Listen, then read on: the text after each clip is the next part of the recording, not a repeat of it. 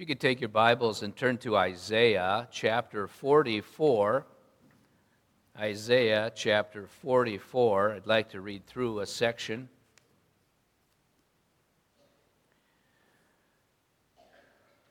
I'm uh, continuing as the second sermon in the uh, sermon I, I started with last time on appreciating God's good things. And uh, so I think you'll find this passage very helpful. Isaiah 44, um, we're going to read verses 9 through 20. I'll pray.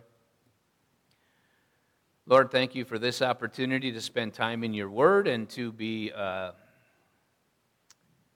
hearing the, the thoughts that I've put together, Lord, from Scripture. And, and I pray and ask that it would be beneficial to each listener here, and as we just sang, that the seeds of truth would fall on uh, the heart, hearts and soil, and uh, grow, that it would grow a hundredfold. In Jesus' name, amen. So, Luke, uh, Isaiah 44, 9 through 20. All who fashion idols are nothing, and the things they delight in do not profit. Their witnesses neither see nor know that they may be put to shame. Who fashions a god or casts an idol that is profitable for nothing? Behold, all his companions shall be put to shame, and the craftsmen are, are only human. Let them all assemble, let them stand forth. They shall be terrified. They shall be put to shame together. The ironsmith takes a cutting tool and works it over the coals. He fashions it with hammers and, and works it with his strong arm. He becomes hungry and his strength fails. He drinks no water and is faint. The carpenter stretches a line. He marks it out with a pencil. He, he shapes it with planes and marks it with a compass. He shapes it into the figure of a man with, a, with the beauty of a man to dwell in a house. He cuts down cedars, or he chooses a cypress tree or an oak and lets it grow strong among the trees of the forest. He plants a cedar, and the rain nourishes it. Then it becomes fuel for a man. He, he takes part of it and warms himself. He kindles a fire and bakes bread. And he also, also he makes a god and worships it. He makes it an, he makes it an idol and falls down before it. Half of it he burns in the fire over the half he eats meat, he roasts it and is satisfied, and he warms himself and says, Aha, I am warm, I have seen the fire. And the rest of it he makes into a god, his idol, and falls down to it and worships it, and he prays to it and says, Deliver me, for you are my God. They know not, nor do they discern, for he has shut their eyes, so that they cannot see, in their hearts, so that they cannot understand. No one considers, nor is there knowledge or discernment to say, Half of it I burned in the fire. I also baked bread on its coals. I roasted meat and have eaten. And shall I make the rest of it an abomination? Shall I fall down before a block of wood? He feeds on ashes. A deluded heart has led him astray, and he cannot deliver himself or say, Is there not a lie in my right hand? You may be seated.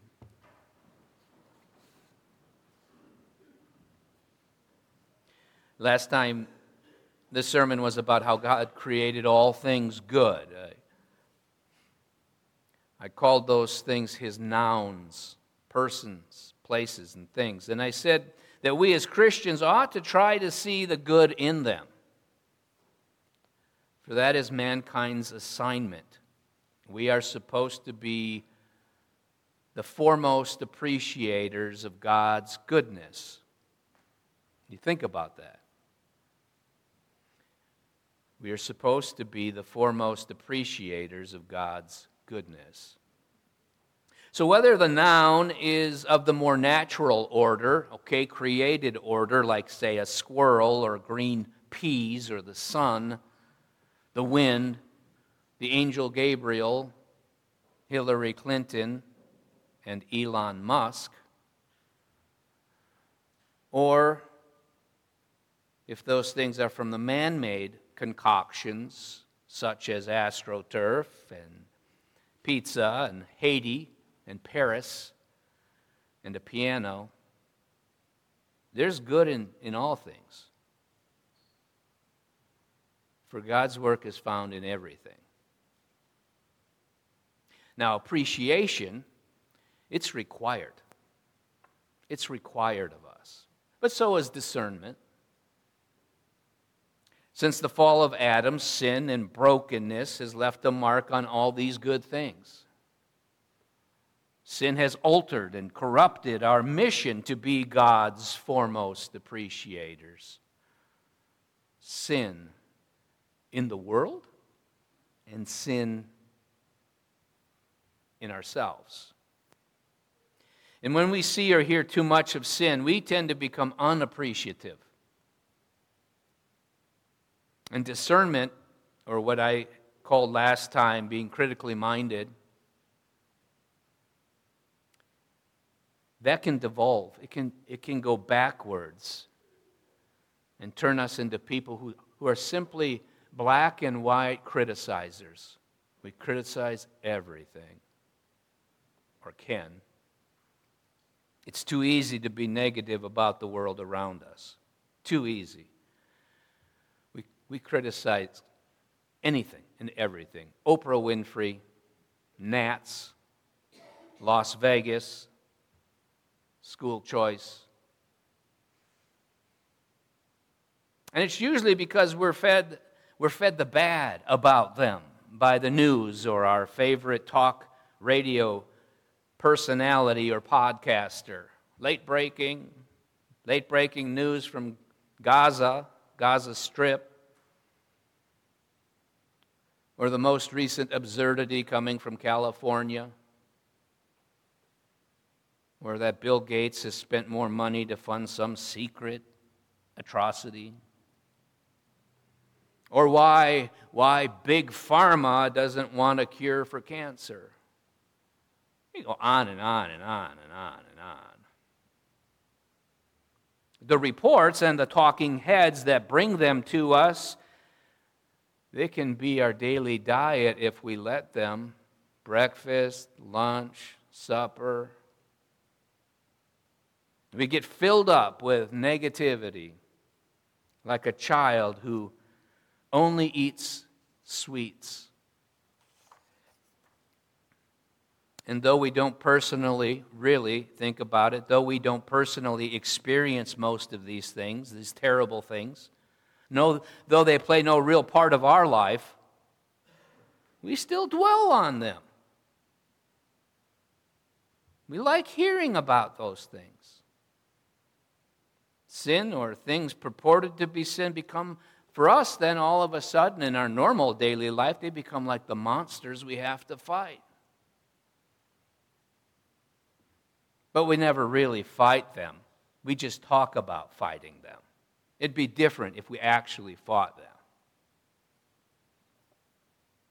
Instead, we walk around like a hammer, nail, hitting all the sins of the world that are as if they were nails. Everything we hear, that's bad. Hammer, hammer, criticize, criticize, criticize, criticize. Yet that's backwards. It's a backwards way of approaching God's world, His things. It's our responsibility to do hard work, to do the hard and tender work, even, of appreciation and to let go these, this lazy approach of becoming a hypercritical hammer. Why? Because God made all things and He called them good. And we, we have to acknowledge that or we're not being responsible. This doesn't mean we ignore sin and atrocity. People are fallen, they do wrong, they have evil thoughts and act upon them, including you. Secondly, we know that places and things are, are not as they're supposed to be. And so, even though we are told to appreciate God's creation, we wonder whether it is possible to see any goodness at all. So, last sermon, I introduced the alternative to being a critical person. I said we should become critically minded people. We should combine the hard work of appreciating God's good in things with the discerning work of being critically minded about them. What's the difference? What's the difference between being a critical person and being critically minded? I, I suggest it's this it's carefulness. You got to be careful. It's charitableness. You ought to be charitable. It is to make it your concern, to make it your concern not to trample flowers when you're trying to pull weeds. It's to get the setting right on the power spray washer so that you do not power spray the side of your house down to bare wood. And I'll tell you something you should think about more than anything it is to guard someone's reputation and not turn it into mud because you disagree with their politics or with their religious persuasion.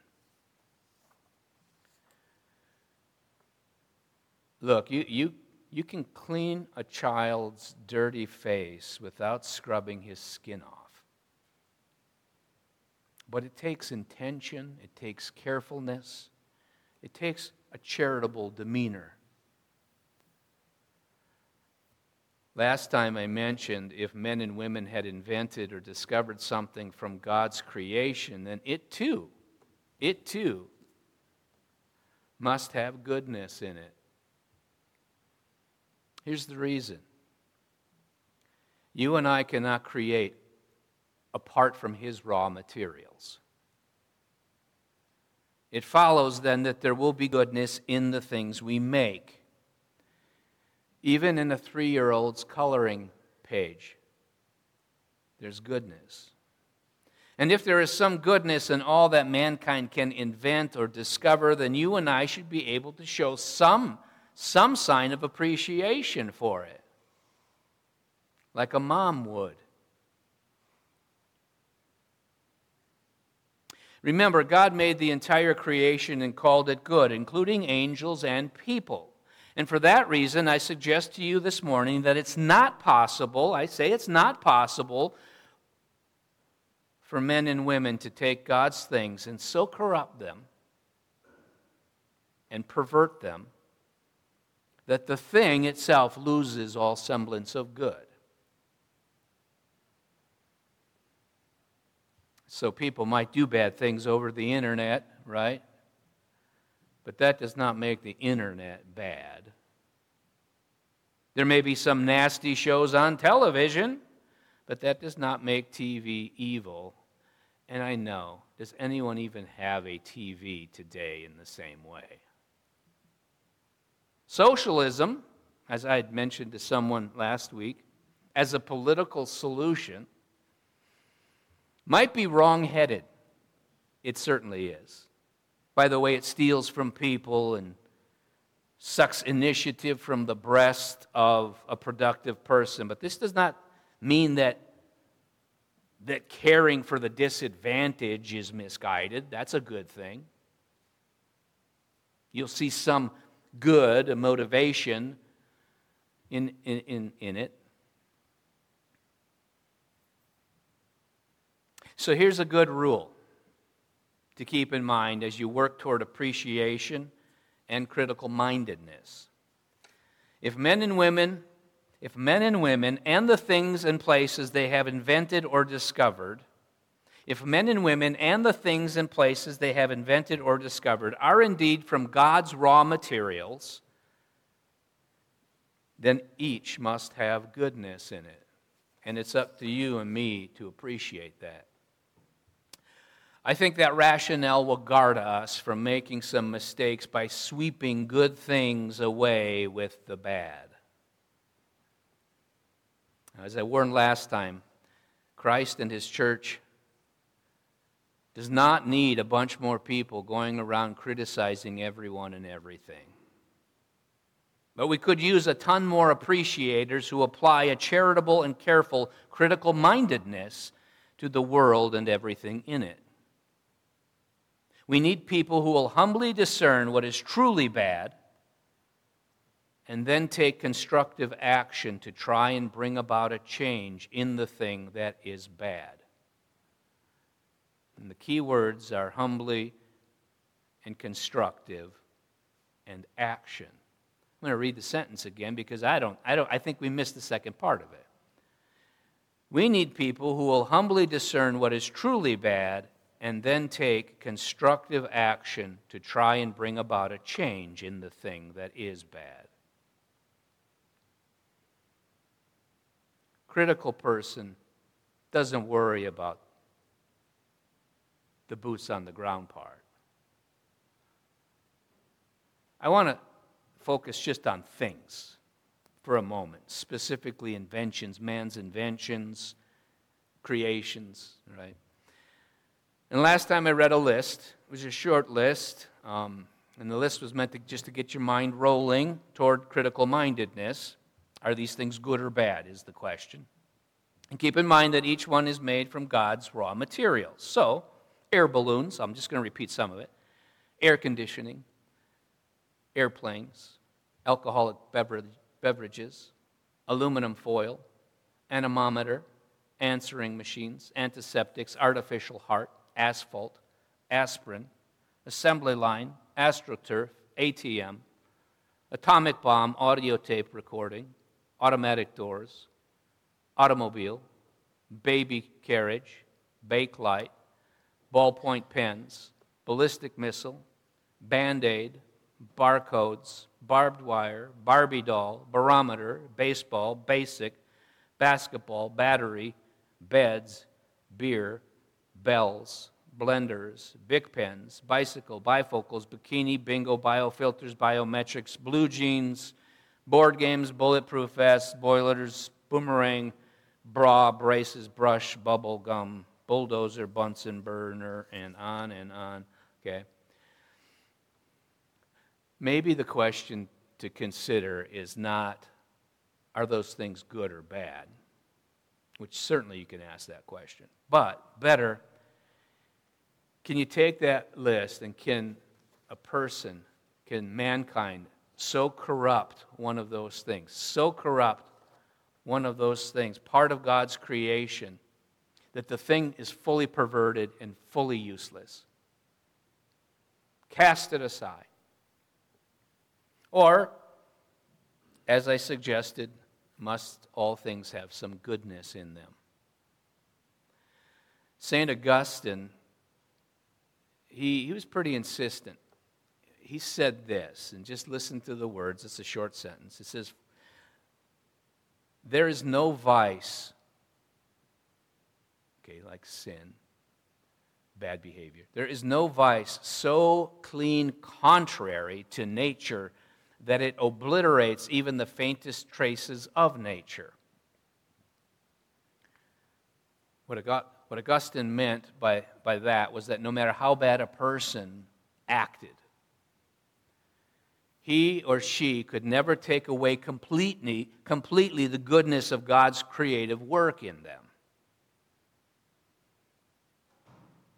you would still be able to see their humanity.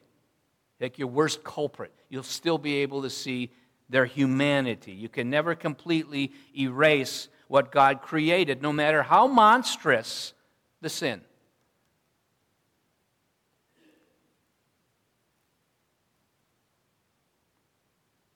And I think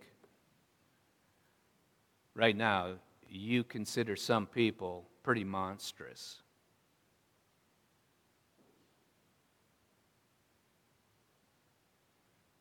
I suggest that same thought, right, can be applied to every person, your greatest enemy, the worst dictator. I suggest the same thought can be applied to every person, but also to every place and to everything. You can always see some semblance of good. So there is value to be found in aluminum foil. There's goodness in the band aid and blue jeans. Baseball is somehow a gift of God's. So are audio tape recordings and gum. Indeed, if by looking hard enough you can see the goodness in anything upon the earth, why do you want to spend so much time calling out all the bad?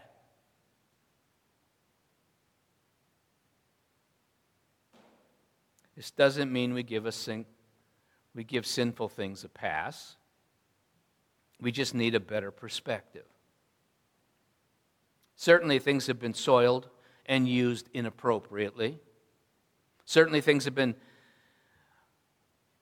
often ruined when men get their hands on them. And they, people try to use things for their own sinful purposes, good things for sinful purposes. We pervert, we corrupt. And Christian, the people and places you probably like the least are the greatest offenders of the things that are good.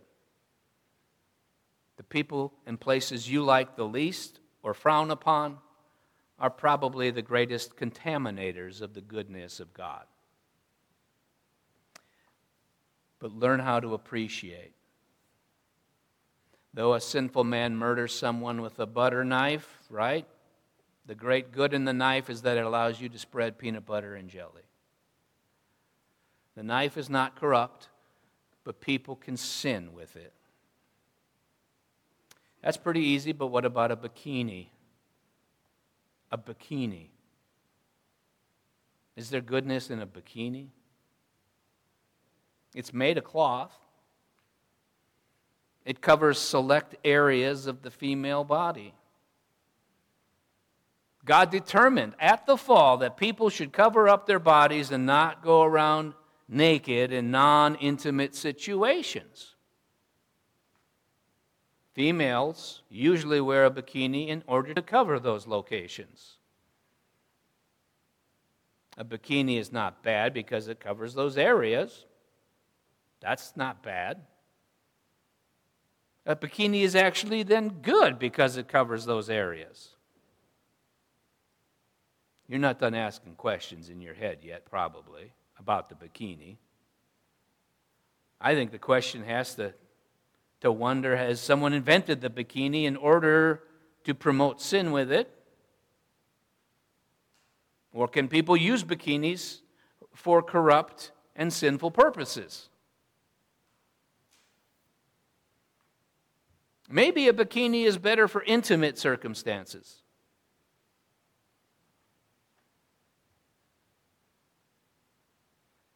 Do you see how some things become more difficult to evaluate? How about the atomic bomb? Where is God's goodness to be found in that invention or discovery? In what civilized world is it proper to devastate and destroy countless peoples, places, and things almost indiscriminately? It kills to the borders of the blast's radius and then beyond. It kills by its after effects.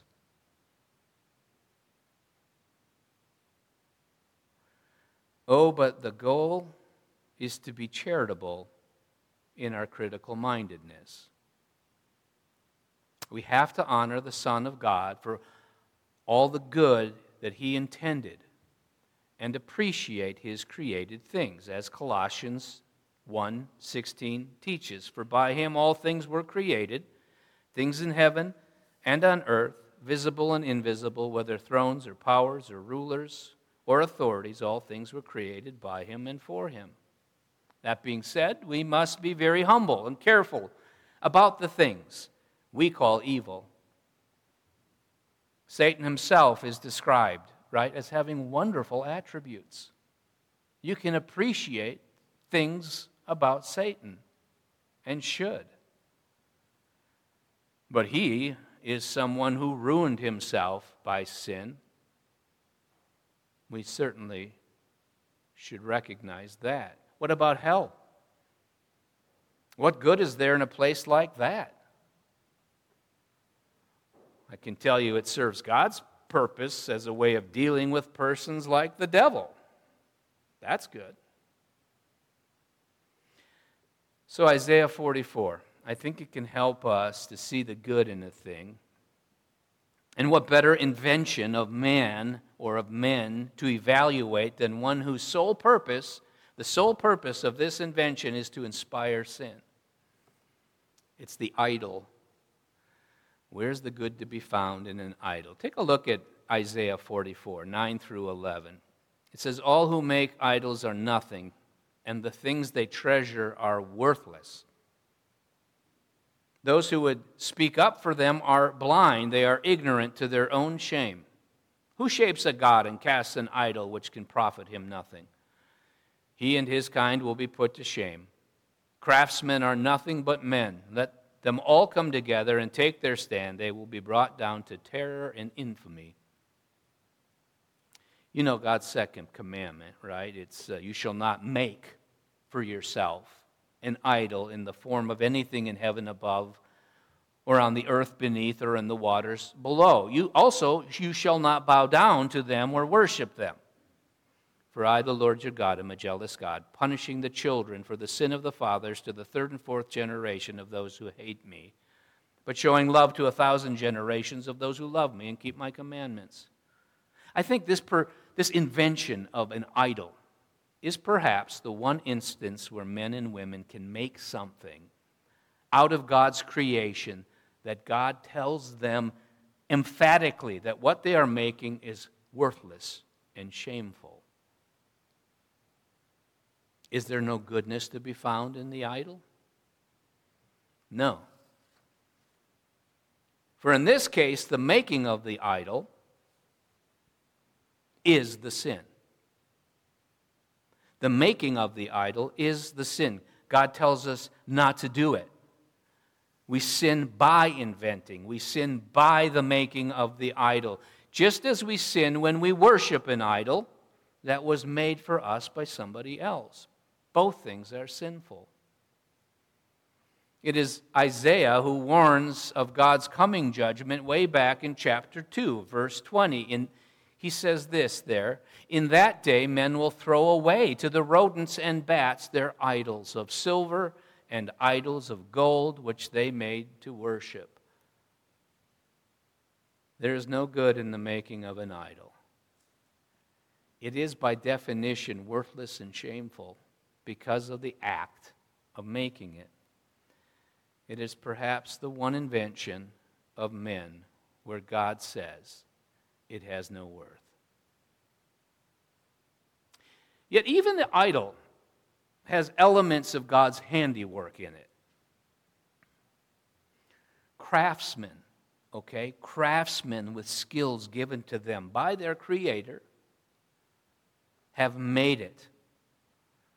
Also, artisans used God's raw materials. In essence, they put their skills to work to serve sin. Look at what it says starting in verse 12. It says, The blacksmith takes a tool and works with it in the coals. He shapes an idol with hammers. He forges it with the might of his arm. He gets hungry and loses his strength. He drinks no water and grows faint. The carpenter measures with a line and makes an outline with a marker. He roughs it out with chisel and chisels and marks it with compasses. He shapes it in the form of man of man in all his glory, that it may dwell in a shrine. He cut down cedars, or perhaps a cypress or oak. He let it grow among the trees of the forest, or planted a pine, and the rain made it grow. So you can see God's goodness in these things. Hammers are being used, chisels and compasses are being employed. The discovery of forging metals using pressure with fire and the coals is a wonderful gift from the Creator. We also see that different types of trees are utilized cedar, cypress, and oak. The carpenter and blacksmith are also planning, they're strategizing. All these things speak to the goodness of God. But men are harnessing these good gifts for evil. This is where critical mindedness is required. We're supposed to look at something that God has given us and call it good, and we should. However, when man uses a thing in a form or fashion to further experience his own sin, then we should see that for what it is as well. That is wickedness. And it is necessary that we call it what it is. It's okay to say that the president has done a wicked thing. It's okay to say that my father has done a wicked thing and confront the president or confront the father, and on and on. A person can appreciate, however, the historical development and proper use of atomic, uh, automatic weaponry. Yet he, he should not condone indiscriminate destruction. He should not condone genocide. He should not condone vast contamination of the earth. Another can find great glory in the human body and appreciate the proper place for sex and marriage. And yet, if we pervert the good thing through lust, via pornography, or by having an adulterous affair, this is bad. God's goodness is seen in the weapon, His goodness is seen in the human body, sex, marriage, but man's badness is spotted in hateful violence, sexual immorality, and unlawful divorce. The bad is to be found in the sin, and anywhere the sin of man is attempting to use God's good gifts for evil. This is an important distinction. There is a place for wine to make the heart glad, but drunkenness is a sin. Food is for the body and our nourishment and enjoyment. However, gluttony is an abuse of the thing. We can appreciate the acting, character development, and cinematography found in many films and sitcoms, but that does not excuse a blatant promotion of homosexual behavior, the encouragement of drug use, a justification of divorce, or whatever else. It's men steering good toward evil. Some things are more obviously tainted and more easily abused by the sin of man, yet God's goodness still needs to be appreciated. We must not call things bad that God calls good, nor good what God calls bad. Christians can get this confused. They see people abuse something, and I, I think this was more of a problem even 20 years ago. They see people abuse something and steer it in some unlawful direction, and then the Christian decides to abandon the things, not just the sin. I've heard Christians condemn many items from the list I read earlier, not just atomic bombs, but Barbie dolls, baseball, beer, bikinis, bingo, board games, and blue jeans. Ladies, anyone wearing blue jeans today? It would have been frowned upon.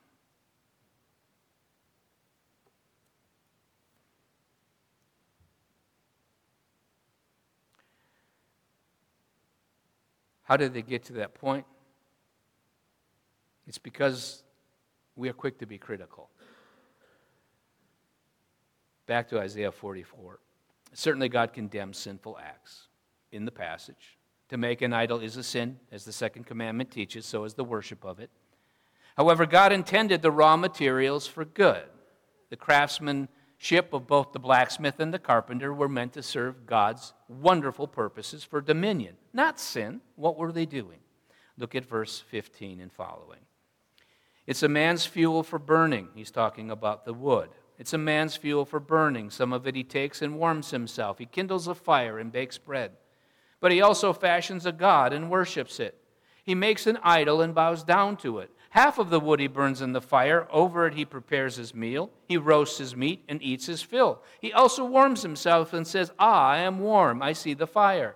From the rest he makes a god, his idol. He bows down to it and worships. He prays to it and says, Save me, you are my God. they know nothing. They understand nothing. Their eyes are plastered over so they cannot see, and their minds closed so they cannot understand. No one stops to think. No one has the knowledge or understanding to say, half of it I used for fuel. I even baked bread over its coals. I roasted meat and I ate. Shall I make detestable a thing from what is left? Shall I bow down to a block of wood? What can we learn from this?